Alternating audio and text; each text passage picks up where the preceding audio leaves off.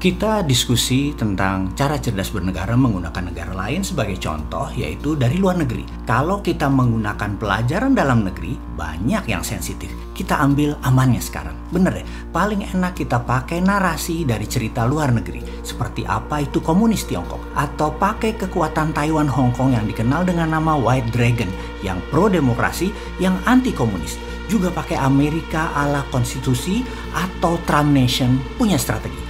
Dengan contoh-contoh banyak tadi, pengetahuan sahabat jadi meluas dan dengan tanpa disadari nantinya saya takut banget banyak yang akan komentar dalam hati begini, iya ya, cemen bener ya pejabat sekarang ya, takut asing sama asing. Kemudian bahkan bisa komentar, iya ya cemen bener oposisi di Indonesia ya, atau iya ya kelompok-kelompok yang penggoyang pemerintah ternyata cemen juga bernegaranya, nggak ada konsep, bisanya teriak-teriak aja. Dengan pelajaran terlihat muter sedikit keluar, di sini pelajaran lebih mengena. Sekali lagi, kalau pakai politik dalam negeri, apalagi kebijakan bernegara saat ini, pada banyak yang sensitif. Sangat sensitif karena kita dianggap anti pemerintah. Bayangin, ngasih solusi aja dibilang anti pemerintah. Yang harus dilakukan mungkin diam selama pejabat lima tahun berkuasa berkuasa atau ikut memuji apa saja yang pejabat sekarang lakukan walau perut kita lapar. Tapi juga jangan seperti oposisi pecundang. Sudah oposisi, lapar, gak punya solusi lagi. Lah, kalau salah atau beda, kita punya solusinya, kemudian kita diem aja gitu. Ya enggak lah, kalau pemerintah geblek ngutang terus bernegaranya dan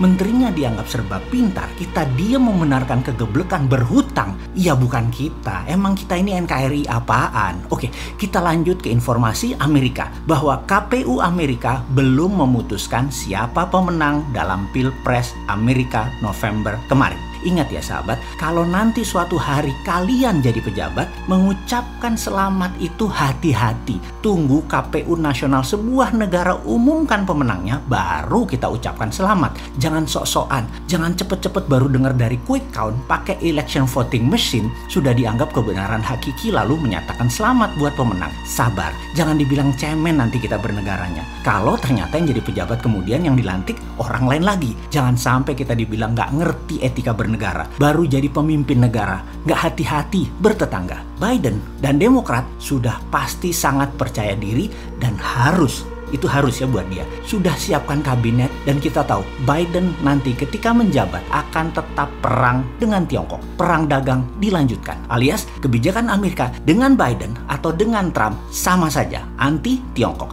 Ini penting untuk difahami agar kita yang sering tanpa analis mendalami geopolitiknya, kita jangan terlalu sering tergopoh-gopoh membenahi kebijakan luar negerinya karena sering salah. Kita ingatkan bagaimana bernegara Amerika beda dengan Indonesia yang datar. Hanya ada DPR dan pilpres, pileg, sederhana. Banyak matriks-matriks kalau ini itu yang kita tidak punyai seperti negara lain. Sehingga untuk jadi negara besar seperti Tiongkok, Amerika, Inggris, terlalu banyak cara bernegara yang kita harus siapkan di kemudian hari bahkan sekarang untuk kita ubah, untuk kita tambah. Sekedar contoh, bukan saya bela Trump ya yang secara populer food dan electoral food dikatakan kalah dalam pilpres kemarin. Namun kita harus tajam menganalisa dengan pertanyaan, mengapa KPU Amerika belum putuskan siapa pemenangnya. Ada yang mikir ke sana nggak? Di mana dulu KPU Amerika cepat memutuskan ketika electoral vote dinyatakan lebih 270. Apa karena pemenangnya Demokrat ada hal yang bisa digugat?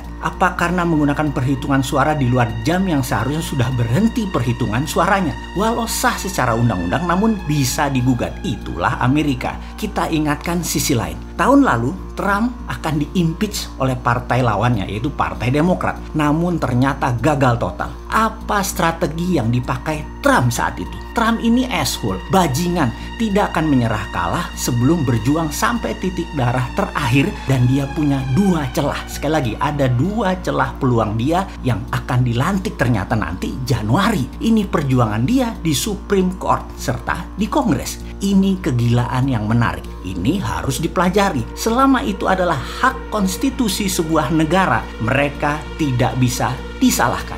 Baik Biden atau Trump kita harus hargai, harus paham, dan yang baik kita tiru, yang jelek kita buang.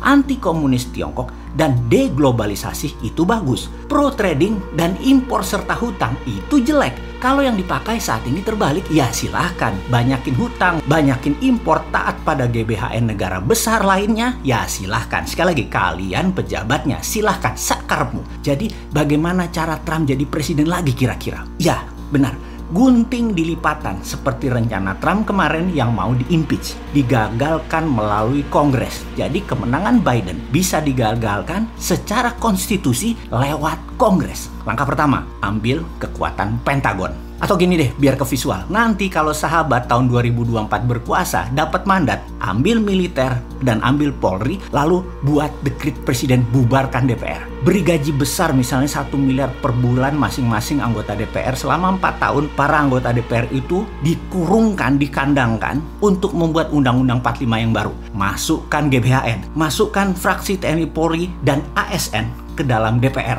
Buat DPA atau DPD versi baru. Ulama masuk, ketua adat masuk. Ubah BUMN jadi bukan kementerian. Tutup BUMN anak dan cucu yang tidak produktif. Buat aturan bahwa BI di bawah Kementerian Keuangan kebijakan hutang pejabat presiden harus lunas di akhir masa jabatan supaya tidak terbawa ke pejabat berikutnya. Lawan UNCLOS untuk Indonesia kuasai selat Indonesia sendiri dan banyak lagi yang DPR harus lakukan selama dekrit 4 tahun itu dilakukan. Jadi bukan dekrit dilakukan DPR-nya pasif tapi aktif cuma didiemin selama 4 tahun, kekuasaannya baru di jalan 4 tahun kemudian atau setahun akan menuju Pilpres. Itulah kendali atas militer versi konstitusional yang akan Trump pakai. Kemudian, Jenderal Mark Milley Chairman of Joint of Staff USA menyatakan beberapa hari yang lalu bahwa militer Amerika tunduk pada konstitusi Amerika, bukan perorangan atau kelompok. Apa yang dinyatakan konstitusi Amerika itulah yang akan dipertahankan dan dibela oleh militer Amerika. Ini juga alasan Trump memecat Menteri Pertahanan yang tidak mau melaksanakan perintah presiden yang meminta Menteri Pertahanan memerangi antifa gerakan di dalam negeri yang pro-komunis dan itu tidak dilaksanakan. Kontrol militer sudah, Trump sudah laksanakan. Kontrol NSA dan CIA sudah dilaksanakan. Kontrol kantor berita nasional sudah dilaksanakan. Kemudian cara konstitusional apa yang akan dilakukan seperti strategi menggagalkan impeachnya dia. Jalur kemenangan Trump di tahun 2020 ini akan ditentukan oleh Partai Republik di Capitol Hill di mana setiap perwakilan negara bagian atau satu negara bagian akan diwakili oleh satu perwakilan akan melakukan voting. Hal ini sejalan dengan artikel 1 artikel 2 dan amandemen 12 Konstitusi Amerika. Kondisi ini disebabkan adanya delik aduan masyarakat afidavit atau di bawah sumpah. Di beberapa negara bagian terdapat kecurangan pemilu tahun 2020 kemarin dan ini sudah dilaksanakan oleh tim hukumnya Trump. Konstitusi Amerika menyebutkan bahwa kekuatan yudikatif tidak berhak memberikan keputusan apa pun, namun dapat memutuskan apa yang harus dilakukan apabila terjadi dispute keputusan akhir tetap pada badan legislatif. Kemudian bagaimana suara Partai Demokrat di Capitol Hill? Hal ini serupa saat kemarin Senat membatalkan tuntutan impeachment terhadap Trump bulan November tahun lalu. Demokrat saat ini minoritas berdasarkan perhitungan yang sudah disertifikasi. Ini adalah hearing yang hanya hadir satu orang mewakili negara bagian. Hanya 51 orang yang rapat. Ini DPD DPA versinya Amerika. Ini bukan elektoral DPR yang rapat. Ini lebih atas lagi. Amandemen 12 konstitusi membatalkan jumlah elektoral berdasarkan perhitungan suara, maka diganti dengan satu elektoral untuk satu negara bagian. Jadi hanya ada 51 elektoral saja. Amandemen 12 diterapkan apabila Kongres dan Senat Partai Demokrat dan Kongres serta Senat Partai Republik tidak sepakat terhadap electoral vote hasil perhitungan suara. Cukup satu Senat dan satu Kongres dari Partai Republik sudah bisa membawa kepada voting untuk membatalkan electoral vote yang dibawa oleh negara bagian ke Capitol Hill setelah diberikan waktu dua jam untuk debat masing-masing. Perkiraan tanggalnya adalah sekitar 14 Desember 2020 ini rapat di Capitol Hill akan dilakukan. Makanya begitu ketahuan bahwa jumlah Senat dan Kongres di Capitol Hill Partai Republik lebih besar dari Senat dan Kongres Partai Demokrat, Nancy Pelosi dan Hillary Clinton lemes karena ini yang mereka khawatirkan dari awal. Sekali lagi, ini hanya pelajaran dasar bernegara ala Amerika,